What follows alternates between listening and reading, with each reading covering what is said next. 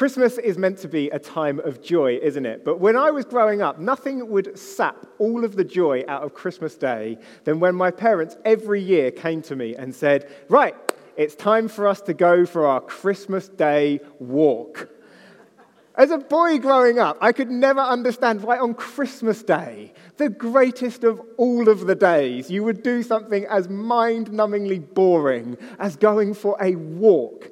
And it always seemed to be precision timed to cause me maximum pain. We had just unwrapped all of our presents. I was deciding which toy I was going to dive into first, and those dreaded words would come. Right, we're all going to go and get some fresh air. I don't need fresh air, I've got toys. We did it every single year. And to be honest, I am not convinced that anybody in my family actually wanted to go for a walk. But we did it. And we did it because we always did it. It's what we'd always done. And it's these kind of things that define Christmas, right? The traditions, the things that you don't even really like doing, but they become your rhythms. They almost become your rituals of what you do, and you do it every time, and you go through it, and it becomes ingrained over time. And it's a large part of what makes Christmas special, isn't it? That as the rest of our lives are in constant and rapid change, it almost seems like Christmas is that one space that we try and protect. And we're like, no, no, no, I want to keep that unchanged. I want to keep it rhythmic. I want to keep it constant. And yet, of course, despite our best efforts at trying to keep it the same, we cannot avoid the disruption. All of us know two years ago, Christmas Day, in the height of the pandemic, it was a complete shadow of what it normally is. And this year, for millions in our country, the, one of the things that has been an absolute constant, the kind of cornerstone of Christmas Day that has stayed the same for decades and decades and decades, a defining feature, is in some ways going to be exactly the same, and yet it's going to be completely different. That for the first time in most of our lifetimes here today, at 3 p.m. on Christmas Day, the BBC, they're not going to be broadcasting a Queen's speech, but instead it's going to be the King's speech an unavoidable change to tradition, a disruption for many of how things have always been a new reign, a new king, the arrival of a king, and a sense, however small that might be for you, of disruption to what is normal. And that is exactly what we see happening in the first Christmas. In the passage that Gallant's just read out, we see the normal way of things being disrupted by the arrival of a new king. And the text that Gallant read out actually works to try and highlight some of that disruption to us. It begins by saying, Jesus was born in Bethlehem of Judah. And then it says this, in the days of Herod the king. And so it's wanting to point out to us already that there is already firmly in place, before the birth of Jesus, a king of the Jews, a traditional king, if you like, an established order and structure. But it goes on, behold, wise men from the east came to Jerusalem, saying, Where is he who has been born king of the Jews? Into this established kingdom, the pattern of life that they're used to, comes this disruptive claim a new king has been born. And you get a sense, even at the beginning here, that this is not just the arrival of any ordinary king. These wise men, who come inquiring. These are not locals to the area. So that means that they are not part of the kingdom of Israel. They are from the east, we read, which means they're probably from Persia or Arabia, or maybe even as far as India. And so what it means is that who is king all the way over there in Jerusalem would not normally have any relevance at all to their lives. It has no impact on, who they, on how they live. Almost certainly, these wise men were astrologers. And what it seems like happened is, as they were looking in the sky as they normally would, they have seen something, a star rise up, we read. That bright, compelling, we can imagine, extraordinary in some way. And they interpret it to mean this means a new king of the Jews has been born. And this is news that they could so easily do nothing with. He's not the king of our land, he's all the way over there but it's clear from the sense in which they respond that they are getting an idea that this is not just any normal king. that maybe this is news for us all the way over here. It's worth us traveling hundreds, maybe even thousands of miles, day and night, sitting on camels to go and meet him for ourselves. And you get a sense of the expectation that they have as they go to see this new king when they arrive in Herod's palace and they say, We have come to see this new king and we have come to worship him. Notice that. They don't say, We've come to see this new king so that we can pay tribute to him, or we've come to see this new king so we can congratulate him, or even we've come to see this new king so we can suck up to him and try and get a cozy job in his courts. No, we've come to worship him. Now, I know for all of us, having a king is a new thing, but this is not a normal behavior when you see a king. If you do tune in for the King's speech on Christmas Day, when you see King Charles on the TV, please do not do this. Don't find yourself bowing down and worshipping before him. But they just know that they have been drawn all the way over here not to meet some ordinary king. And we see it as their anticipation continues to build through that, that narrative, that they set off towards Bethlehem and the star appears again and it starts to move in the sky and it comes to rest over this one house. And the wise men at this point, they know it's on. Here it is. This is the place that we've been looking for. And they cannot contain their excitement as they go before they go into this house. You might have caught it in the reading that they in verse 10 before they go in they rejoiced exceedingly with great joy. I mean, this is Bible speak, for they have just lost their minds with excitement and anticipation of all there is that they are going to find in the house. And actually, for us looking from the outside in on the situation, we think this is set up for classic Christmas disappointment. Because these men, they seem like kids at Christmas, just like totally hyped up, totally carried away with the anticipation of all that they might find in this house. And we think as we look, Guys, you're in Bethlehem. Like, you weren't moved at all by Herod and the finery of his palace. You're about to enter into that house, that very small house, where you are going to find two very poor people holding a very ordinary baby. That surely you haven't come all this way, full of anticipation and excitement, searching for a king unlike any other for that.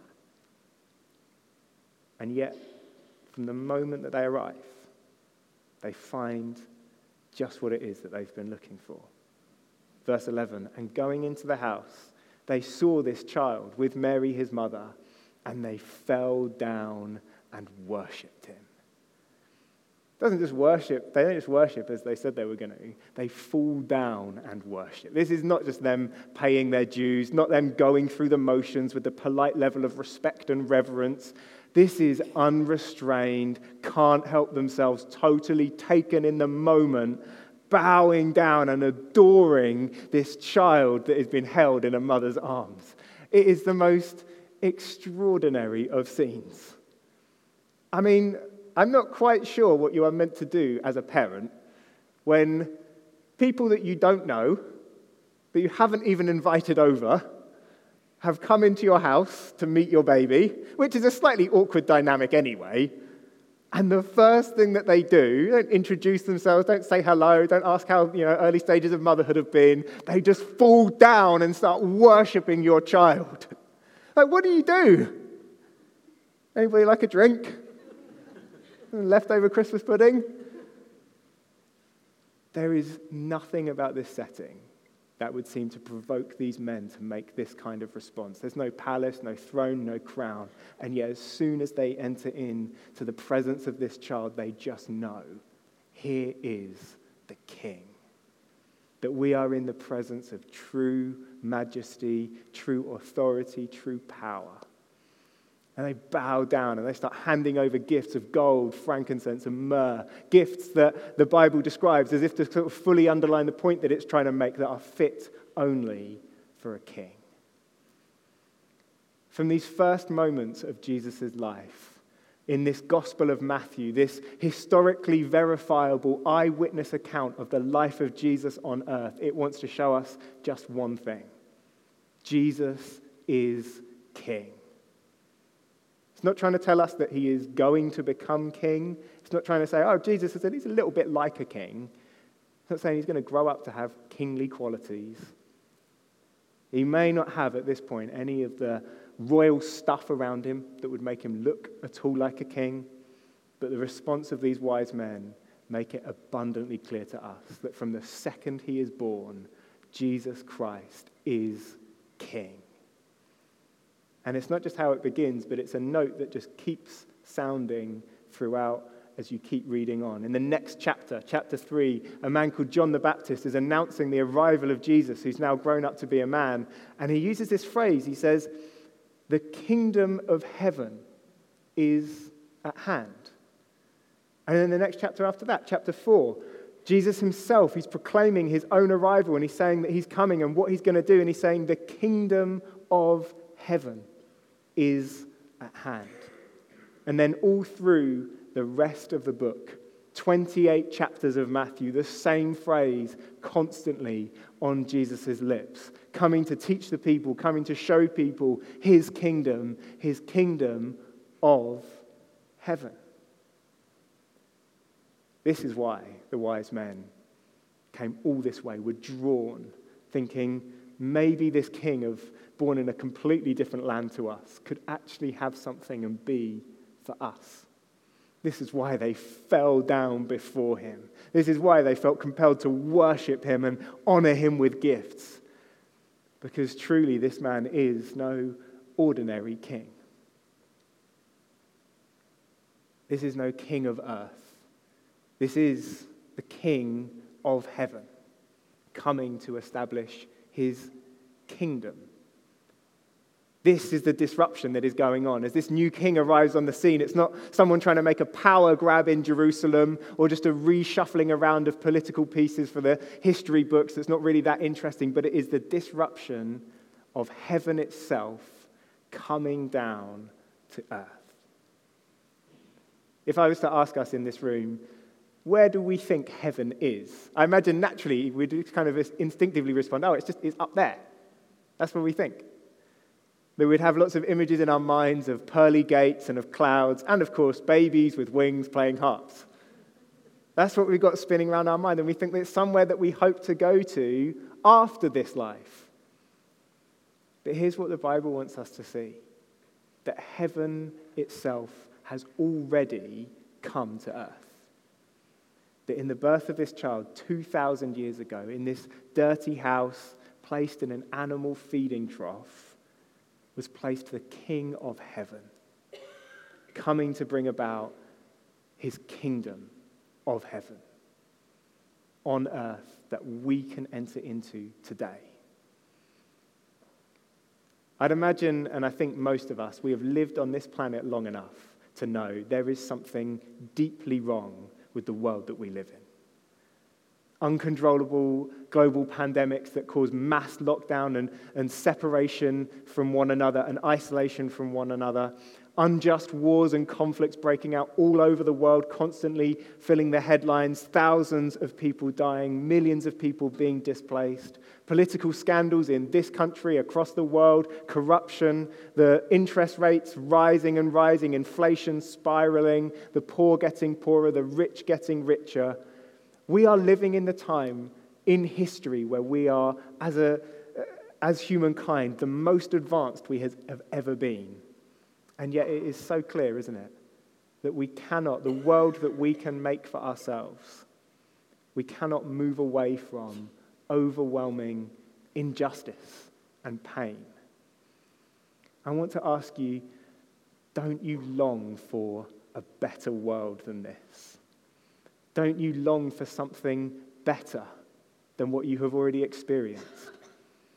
Don't you long for joy without the pain?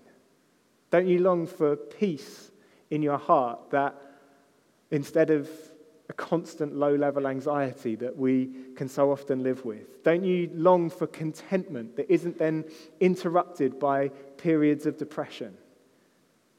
Don't you long for hope that actually lasts? If you can relate to that longing, then what it is that we are longing for, I think history shows us. We are not longing for something that this world can give us. That is a longing within us for the kingdom of heaven. The author, Christian author, C.S. Lewis, who also wrote the Narnia books, once wrote this. He said, If I find in myself a desire which no experience in this world can satisfy, the most probable explanation is that I was made for another world. If we feel dissatisfied, if we feel a sense of, I am out of place in this world and this world does not seem good to me, and I don't know where I fit, could it be that we are actually made for another world? This is why Jesus has come. This is why we celebrate Christmas. That as King, Jesus has come with all of the power and all of the authority to disrupt, to break in and come into the normal of our broken world, to establish his kingdom so he can open wide the door for the world that we are made for and we might enter right in. That he might be able to come and meet our longing by giving us the riches not of this world, but by giving us the riches of heaven. That true and deep peace that you long for in this world of fear, in uh, deep joy that lasts even in the times that are hardest in life. And perhaps more than all of those things, maybe most precious to us at this time, hope. That as we come to Jesus, we actually start to taste the hope of heaven. We start to truly believe that there is something better than this to come. That as much as and as even as we enjoy the riches of heaven that Jesus gives us today and that we get to feast on as we come to Him, we know that is just a taste that one day will become a true feast, that one day his kingdom will come in its fullness and we will get to enjoy all of the riches, that all pain and confusion and dissatisfaction will go in a moment and that we will get to live perfect and complete, satisfied, happy, fulfilled lives with him, with the king forever. And so I want to urge you, before the busyness of Christmas really takes over, gets crazy, consumes all of your attention, if you have even, if you can relate even to the, the smallest degree to this longing that I'm speaking of, of surely there is something better. Surely there is more than what I have found in this world. I want to urge you, please don't do what Herod does in this story. King Herod, he just dismisses, rejects, and ignores Jesus as quickly as he possibly can so he can get on with living his own life his way and he really misses out. I want to encourage you take a journey like these wise men. To think maybe this could actually be news for me. Take the time to look, to investigate, to seek him out, and maybe even meet him for yourself. You don't have to travel hundreds of miles, you don't even have to go near a camel. You simply turn to him with an openness in your heart and receive him as he is. I think this is a disruption to our normal Christmas routine and the way that things have always been. I think this is a, a disruption that we can embrace the opportunity to meet the King of Heaven, to begin to taste something of heaven, and to find hope for a perfect future in his kingdom forever.